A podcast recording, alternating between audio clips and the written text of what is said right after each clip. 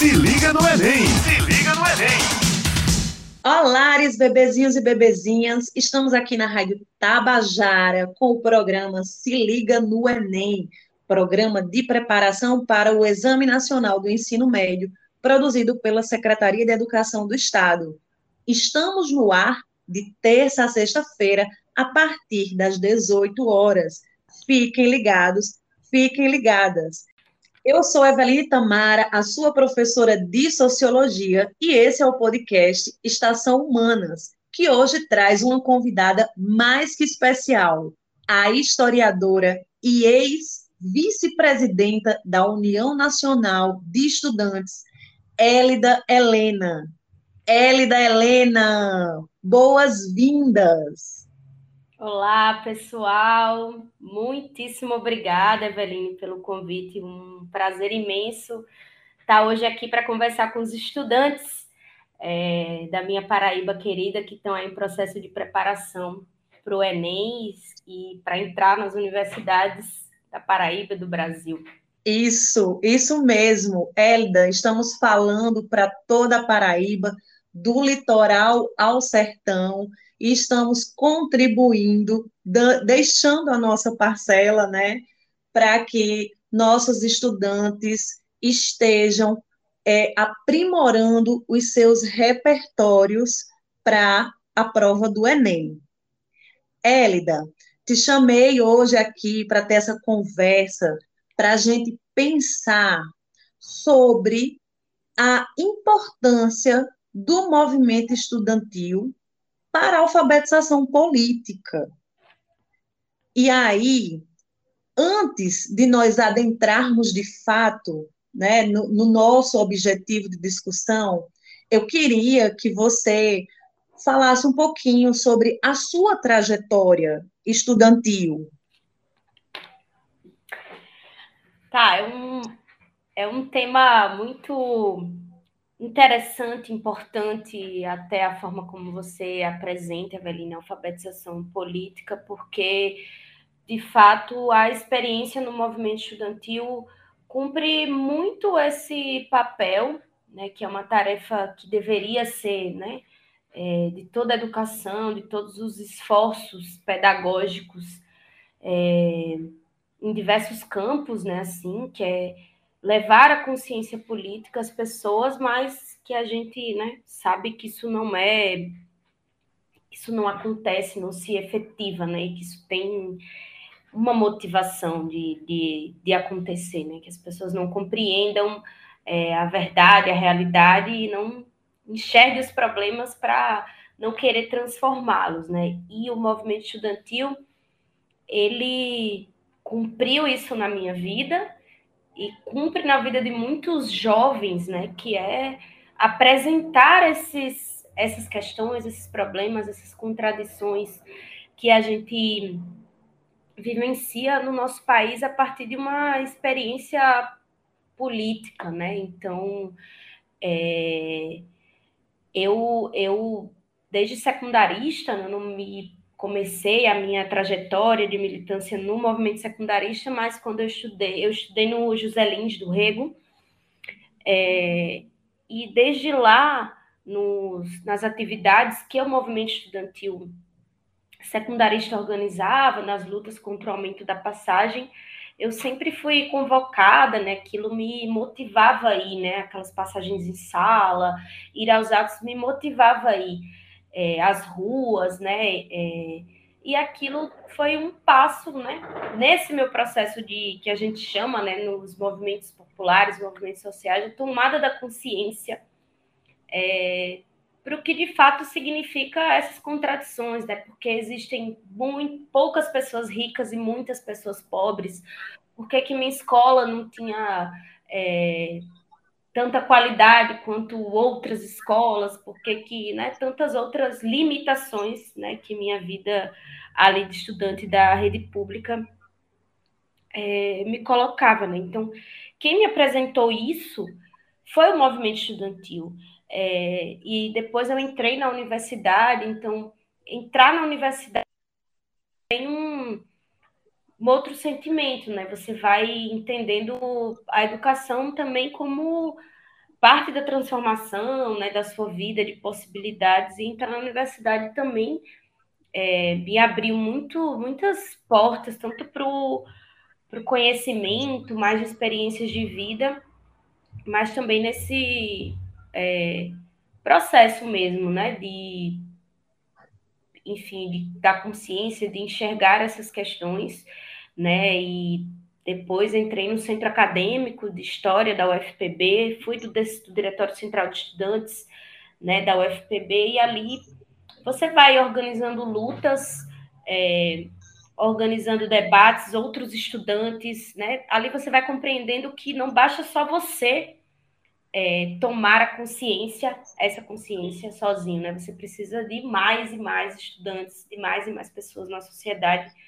para lutar por essas mudanças é, que o país precisa, que o seu curso precisa, que a sua universidade precisa, né? E a organização que o movimento estudantil tem, ela é também muito pedagógica, né? ela tem uma prática pedagógica, ela te, a luta, a organização te ensina. Então, assim, há coisas que eu aprendi na, né, quando eu me engajei no movimento estudantil que nenhuma sala de aula, nenhuma disciplina, nenhum professor, não que isso não seja fundamental e importante, mas poderia me ter me ensinado, ter me oportuniza, oportunizado de experiência é, assim, né? Então, depois dessa experiência no movimento estudantil da UFPB, eu fui para. É, fui diretora da Uni, né? Três, três gestões, fui diretora de mulheres, depois fui presidenta nacional da Uni, fui diretora de movimentos sociais, depois cheguei à vice-presidência, né? Da, da entidade, que também foi uma experiência assim pessoal, política também muito importante, né, para minha trajetória, mas também pelo papel que a Uni cumpre é, nas lutas coletivas, né, assim. Élida, é, sobre a sua formação estudantil é, para além do movimento agora, né? Ou melhor, antes do movimento, não para além do movimento, antes do movimento. Você sempre estudou em escola pública? Sim. A, toda, toda a minha vida eu estudei em escola pública, né? Toda a sua trajetória estudantil foi toda fundada, fundamentada no da ensino público. até o ensino superior. E aí, é, a gente que veio de escola pública, né, que eu também vim de escola pública, a maior parte dos nossos estudantes que nos acompanham agora são de escola pública, são da, da do Estado, né, das escolas do Estado da Paraíba, é, estão nessa expectativa de adentrar a universidade e que vão adentrar, eu não tenho dúvida disso, é, eu e você, que somos contemporâneas é, na Universidade Federal da Paraíba, é, viemos de escola pública e continuamos a nossa formação dentro de uma instituição pública, que é a Universidade Federal. É, sabemos da importância é, dos programas de apoio à continuação dos estudantes nos seus cursos? Você chegou a ter alguma vivência ou experiência com programas que o, a universidade lhe propiciou viver? É, eu eu fui bolsista é, Proeste, né, do, do programa de extensão universitária, eu fui bolsista PIBID também por um período. É, eu não cheguei a acessar programas é, de permanência exatamente destinados para permanência, mas esses programas, né, essas bolsas que eu acessei, para mim cumpriam um papel é, de permanência na universidade, né? Porque acessei a universidade, mas enfim, precisava, minha família não, não tinha condição de me bancar, né? Passagem, xerox, comida, enfim, coisas outras, né? Da, da reprodução da vida, assim. E essas bolsas foram que me ajudaram, né? A é, vivenciar a universidade, porque por um momento eu precisei trabalhar. E era muito inconciliável, muito difícil, né? É, trabalhar oito horas por dia, depois assistir aula, enfim, né? Ter um tempo ali de dedicação aos estudos e depois eu consegui né, uma bolsa na universidade e isso me, é, me ajudou, né? Trabalhar só meio período e eu assistir as disciplinas, enfim, ter tempo também para estudar, ler os textos, né? É, isso fala também é, da importância da, né, dessas políticas né, de permanência, de assistência é, estudantil, que inclusive vem passando um, por um desmonte né, no último período, porque é, a gente conseguiu, né, lutou por muitos anos, né, uma luta histórica para a classe trabalhadora brasileira, que é a luta por acesso à educação, né, e nas últimas décadas por acesso à educação é, superior, no ensino superior, mas que a gente precisa, né, a gente teve é, mais acesso né, ao ensino superior, mas temos limites, né, porque as nossas famílias não tinham condições, não têm ainda de é, nos bancar na universidade, né, com as outras é, questões, né, transporte, enfim, tudo que, que gira de demanda em torno disso. E essas políticas são fundamentais para que a gente, que é isso, não basta só entrar, né? A gente está no processo de pa passar no vestibular, mas tem toda a condição ali para permanecer na universidade. Então, são políticas assim fundamentais para os estudantes que são, sobretudo, né, assim como eu e você, e a maioria dos estudantes que estão nos ouvindo, da rede pública, né, é, do nosso estado, para que se consiga, né, de fato, permanecer e até o fim, né, do, do, dos cursos, né, concluir a sua trajetória acadêmica e da graduação com êxito, né, com mínimo de, de dedicação.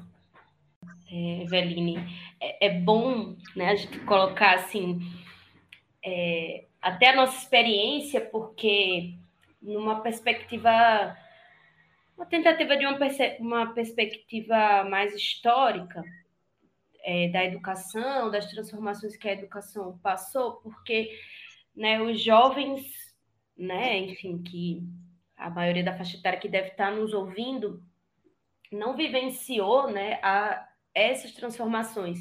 Ou parece que é uma coisa dada e não pode ser retirada, né? Direito, né, ao acesso à educação superior, ao acesso à educação. Então, nem sempre a universidade foi assim, nem sempre é, entrar por ferramentas como o Enem, o SISU, que são ferramentas democratizantes da universidade, é, foi possível, né? Isso, como tu falou, né, é fruto é, do movimento de educação, do movimento estudantil, dos movimentos sociais, por um direito né, soberano do povo, que é o acesso à educação.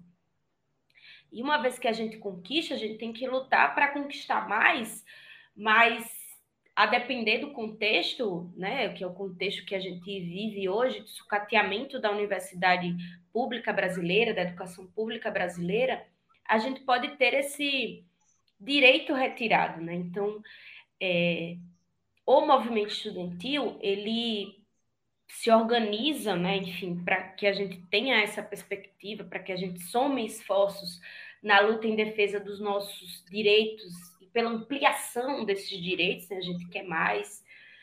É, se organiza é, tanto nos, né, tem a UNE, né, que é uma entidade nacional que debate as diretrizes nacionais do movimento estudantil, essa conjuntura da educação localiza, né, num contexto histórico, social, político, econômico, os desafios né, que a educação brasileira enfrenta e os seus desdobramentos nos estados, tem as entidades estaduais e dentro das universidades é, tem o Diretório Central dos Estudantes, né, que organiza as lutas né, gerais da universidade, com a pauta da cultura, enfim, é, com as questões específicas da universidade, da educação, enfim, mas também dialoga né, com as questões gerais da cidade e do estado, né, porque a universidade está inserida, né, ela não está fora dos problemas é, da sociedade é, em geral. Então a Uni ela também atua é, dentro dessa rede do movimento estudantil, né? Então cada calorada que, que o centro acadêmico organiza, cada debate, cada cineclube, é, passagens em salas, convocação para atos, né? Até essas atividades é, nacionais, encontro de mulheres, encontro dos estudantes cotistas, de negros e negras, né, as caloradas que o DCE organiza, DCE volante que vai nos, campos, é, as próprias eleições né, que é, dos DCEs, dos centros acadêmicos que apresentam ali para o conjunto da comunidade é, universitária propostas para a universidade, projeto de universidade, são tipos de ações que o movimento estudantil organiza para debater as ideias é, dentro e fora da universidade, né? para convencer né, outras pessoas nesse processo que você usou o nome né, de alfabetização política do conjunto dos estudantes, né, e contribuir também para que né, outras pessoas fora da universidade também acessem esse processo de alfabetização política, de enxergar a realidade é, de outra maneira, né, desse potencial é, que a gente reconhece, né, que existe quem explora e existe quem é explorado, né? Existem ricos e pobres, né? E por isso muitos têm muito pouco, né? Poucos têm muitas coisas e muitos têm poucas coisas. É... E ao enxergar isso, fazer é, o movimento estudantil também ferramenta de transformar essa realidade, né? Assim, então, é, eu acho que é dessa forma que que o movimento estudantil organiza. Esse é um dos objetivos principais, né? É disputar as ideias, né, a consciência das pessoas, corações e mentes, para as pessoas se organizarem, né, para transformar a universidade, para transformar a educação, transformar é, o país, né? Então é organização, né, que as pessoas entrem nos centros acadêmicos, no DCE, nas organizações políticas, nos coletivos é, de extensão universitária, feminista, é, que as pessoas façam luta, porque a luta ela mobiliza, ela expõe os problemas, as contradições, né? Eu citei o meu próprio exemplo, fui movida pelas lutas do passe livre em João Pessoa, né? Então, isso também tem um potencial mobilizador, educativo, transformador né? e de luta e de conquista por direitos, é... e também do ponto de vista da formação política, né? estudar, enfim, compreender quais são, né? qual é a história do nosso país, o contexto da formação é, social e econômica do nosso país, para é, compreender de onde vêm essas desigualdades, né, de que forma a gente pode superar enquanto né, cidadãos brasileiros, enquanto é, sociedade civil organizada. É, e o movimento estudantil, historicamente, tem um papel muito fundamental, central, esteve presente em todas as lutas importantes é, no Brasil, na América Latina, na história é, do mundo, né? Assim. Se liga no Enem! Se liga no Enem! Lembrando que estamos aqui na Rádio Tabajara com o programa Se Liga no Enem, programa de preparação para o Exame Nacional do Ensino Médio, produzido pela Secretaria de Educação do Estado. Élida, continuando a nossa conversa, eu quero saber agora, dentro da sua experiência, no movimento estudantil e como alguém que passou por lugares é, de coordenação, lugares importantes dentro do próprio movimento estudantil, e que, ao fazer isso, é, já sim havia passado por esse processo de alfabetização política e já tinha tomado consciência de quem você é, né, e do quanto a gente tem que atuar politicamente para que é, as transformações e as mudanças sociais que nós almejamos ocorram. E aí eu queria saber, é, dentro do próprio movimento estudantil, existem contradições e disputas? Ah, existe sim. A política ela é feita disso, né, de disputas. E acho que a gente também não pode enxergar isso só como uma palavra ruim, né? Uma, necessariamente isso é uma coisa ruim, né? É, dentro do movimento estudantil, é, há, dentro da Uni, né, há muitas organizações políticas que compõem né, a entidade, muitos coletivos, com uma diversidade de pensamentos muito grande, né, com uma é, perspectiva né, da realidade política, social do país muito diferenciadas, né, com cultura políticas diferentes, com maneiras de fazer o trabalho de base, é, com maneira de enxergar a realidade distintas. E isso é, às vezes, né, nos leva a grandes debates políticos, mas isso é uma grande riqueza também é, para a entidade, né? Assim, então, por isso que eu falo, não é necessariamente um problema, né? Porque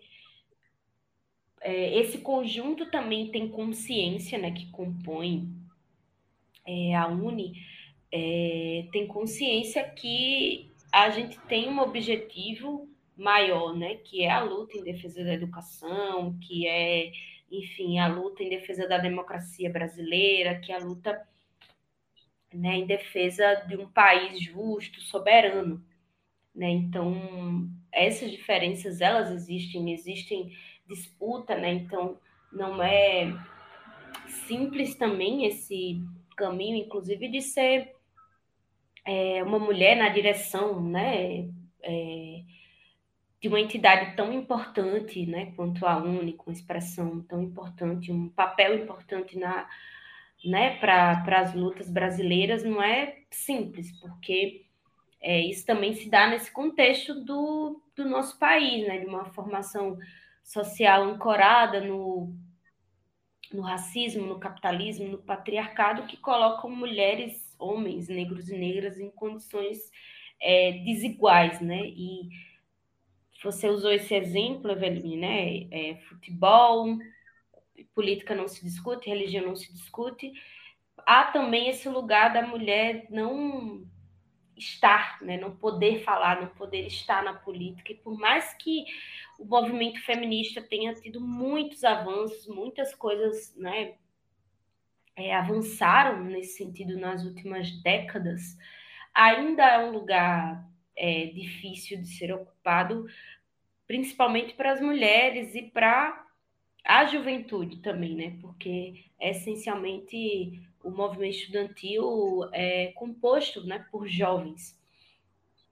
Então, há também um processo de disputar essa é, condição, assim, de que os jovens também sabem, também querem fazer a política no seu país, né, de que as mulheres também é, têm essa capacidade, né.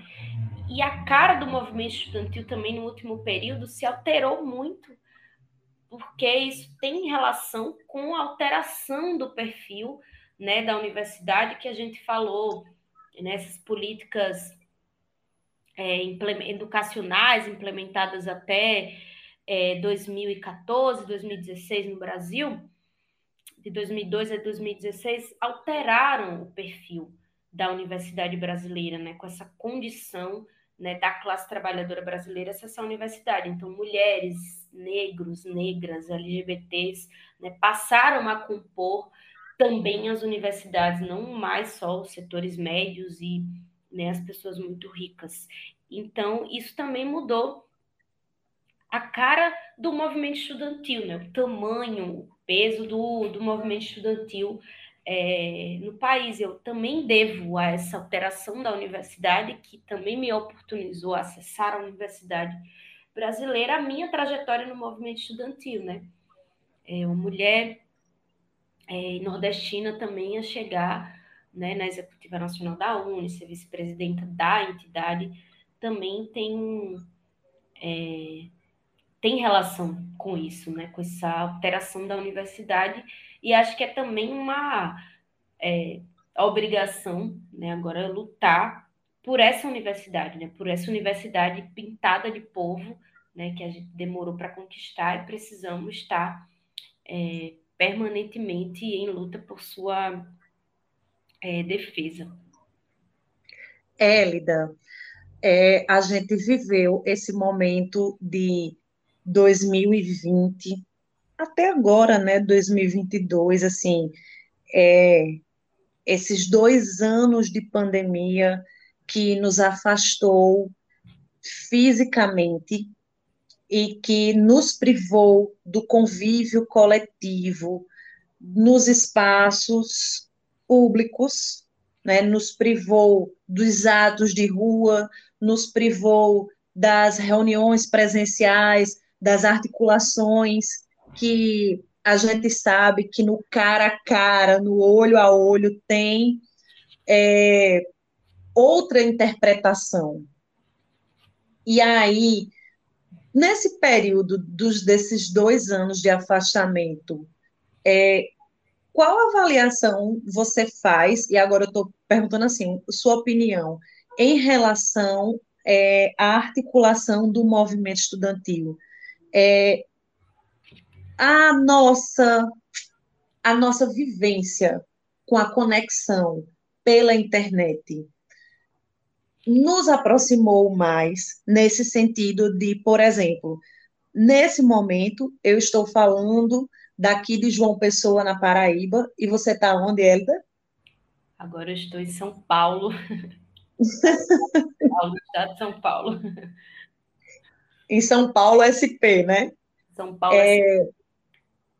E aí, assim, esse momento pandêmico também nos trouxe outros recursos que cada vez mais a juventude tem se apropriado. Numa análise assim muito pessoal, sua mesmo, você vê isso como positivo ou isso tem um impacto mais negativo? Como você analisa?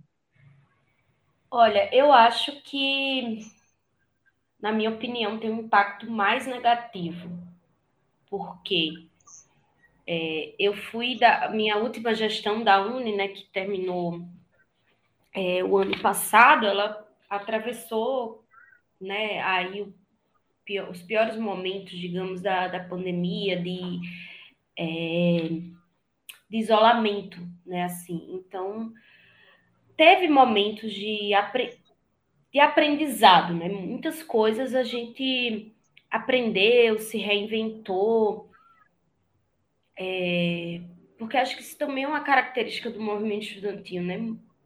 Outros momentos da história de luta do nosso país, isso inclui né, a história do movimento estudantil, a gente precisou se inventar, né? E nunca deixamos de cumprir as tarefas daquele período histórico, como, por exemplo, a ditadura militar, né, que é, o movimento estudantil foi perseguido, as pessoas eram mortas, torturadas, é, e mesmo assim cumprir um papel na resistência, né, na denúncia do regime militar, e, enfim, muitos outros contextos. Então, o movimento estudantil teve uma capacidade de dar respostas, de inventar formas novas de luta, de denúncia né, dos ataques que a educação é, tem enfrentado, enfim, é, a falta de vacina, o aumento da fome, enfim, nesse contexto de pandemia. Mas é, a pandemia aprofundou as contradições econômicas no nosso país e educacionais, né? falando aqui do contexto é, mais do movimento estudantil, enfim, porque né? A gente viu o crescimento dos bilionários é, no país, né? porque se agudizou a, a taxa de exploração do trabalho. Então, assim, é, um contexto de crise é, se concentra mais riqueza e menos pessoas, porque mais pessoas são é, mais exploradas, né? tem, os tem os menos direitos, é, salários né, inferiores, é, e vimos o, é, a inflação disparar, o preço dos alimentos né, subir e o desemprego aumentar né, no nosso país. Então, a taxa de informalidade no Brasil muito alta e a pandemia, né? Não permitia que essas pessoas pudessem trabalhar, enfim, então teve uma piora nas condições de vida material do povo brasileiro, né? E até hoje a gente tem sofrido é, esses impactos, né? Atrelada à política econômica que o país está submetido atualmente. É, e do ponto de vista educacional, a gente também não teve respostas para os problemas e contradições próprios né, que a pandemia gerou. O Brasil é um país continental, então, é, por exemplo, né, eu ia numa. Depois de meses de pandemia, a, a, primeira ação do movimento estudantil foi assim: fecha as universidades, tem que nos preservar e, e etc. Depois de meses de pandemia, que né, era aquele começo ali, ninguém sabia exatamente o que ia ser, mas é, precisava que a gente tivesse uma outra resposta. Não podemos ficar também eternamente com as universidades fechadas. Que debate? O que, é que a gente vai é, fazer? Né? Então, começou esse debate das aulas do modelo híbrido, né? Vamos assistir aulas virtuais, etc. Aqui, na Universidade de São Paulo, USP, a universidade mais é, rica do nosso país, digamos, ela resolveu isso muito facilmente, porque tem muito dinheiro, a universidade, muito financiamento, a universidade de alta excelência. Então, distribuir o computador, distribuir a internet, não era uma questão. Mas eu fui numa atividade, né, na época é, estava na vice-presidência, então a gente rodava, rodava não, né? Ia em muitas reuniões, fazer debate tal, com os estudantes, é, para encontrar essas respostas que foram geradas e que não tinha né, é, amparo, apoio do, do MEC. Né? O MEC não estava produzindo as condições para que tivesse algum tipo de resposta para essa situação que né, a, a educação pública brasileira estava passando. E aí eu fui nessa atividade na Universidade Estadual do Ceará. E o que, é que os estudantes me falaram lá? Falou, ó, oh, aqui, nem que o governador, lá no caso, a gerência do governador do governo do estado, nem que ele queira distribuir computadores, chips, é possível, porque lá tem muitos campos e tem campos avançados no interior que não tem sinal de telefone. Então não tem condição de ter aula online. Isso diz das nossas desigualdades regionais do nosso país. Não estou nem falando lá do norte do país, que a internet ainda, é ainda mais um, um problema. Então, ao mesmo tempo que a internet, as tecnologias podem ser um recurso pedagógico, né, como por exemplo essa iniciativa incrível aqui da gente fazer um podcast, né, reunir nossas ideias, chegar em mais pessoas, ela também limita, né, porque esbarra na condição econômica desigual a qual a juventude e os estudantes brasileiros estão submetidos e que tem diferenças é, regionais também, né? Há regiões mais ricas do nosso país né, do que outras e tudo mais. Então, a gente vivenciou tanto tempo né, em isolamento, sem aulas, porque não tínhamos condições, não havia vacina, né, não foi compradas vacinas no tempo é, adequado para que a vida pudesse né, ser preservada, isso também traz um impacto do ponto de vista pedagógico, da, do, é, né, da aprendizagem dos estudantes. E é, não sou especialista no tema, né, mas isso, enfim, impacta também nos estudantes, né, nas crianças, né, na nossa socialização primária, enfim. É, e em todo o conjunto dos estudantes, em todas as suas etapas que né, também um dia vão ser estudantes universitários. Então, é, há um impacto que precisa ser estudado com seriedade para ser minimizado, né, assim, é, porque imagina é, você ser estudante do ensino médio, um adolescente, é, e não vivenciar a escola, os amigos, você ser criança, né? Enfim, não ter esse, essa parte fundamental da, é, da, da educação, que é também um encontro, que são outras experiências, né? Que não é só chegar na sala de aula e ouvir o conteúdo do professor.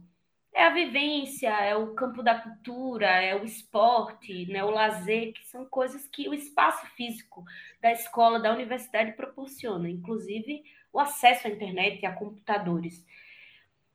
E quem mais sofreu os impactos da ausência disso tudo foram os estudantes, né, mais, mais pobres, assim. Então, eu tenho essa percepção, né, esse balanço, digamos assim, do que foi a, né, os impactos da, é, da pandemia né, nesses, nesses dois anos, tanto no campo da educação, mas no campo mais geral, assim, na sociedade, no nosso país. Sua percepção mais do que colocada, foi explicada. e a você eu só agradeço por isso.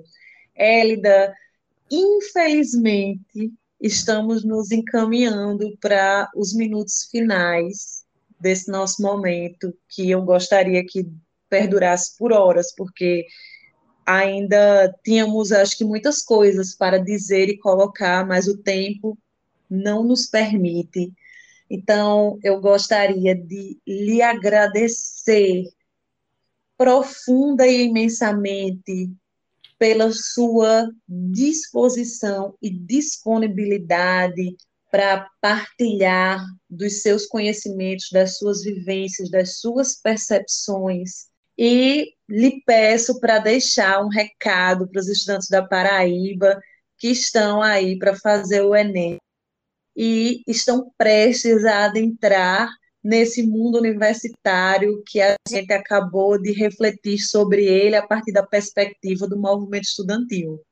Eveline, eu que agradeço imensamente o convite, me sinto muito honrada, orgulhosa, feliz de poder participar de uma iniciativa tão importante, né, que é esse esforço também de seguir democratizando a universidade, que foi, ainda é, né, sair do movimento estudantil, mas essa é uma luta da juventude e do povo brasileiro, é, que é manter as universidades vivas, que é manter as universidades de pé, funcionando, é, cumprindo um papel né, na transformação e na resolução dos problemas do nosso país. Esse é o papel da universidade, essa universidade que a gente é, acredita e que eu lutei, ainda luto muito é, para construir.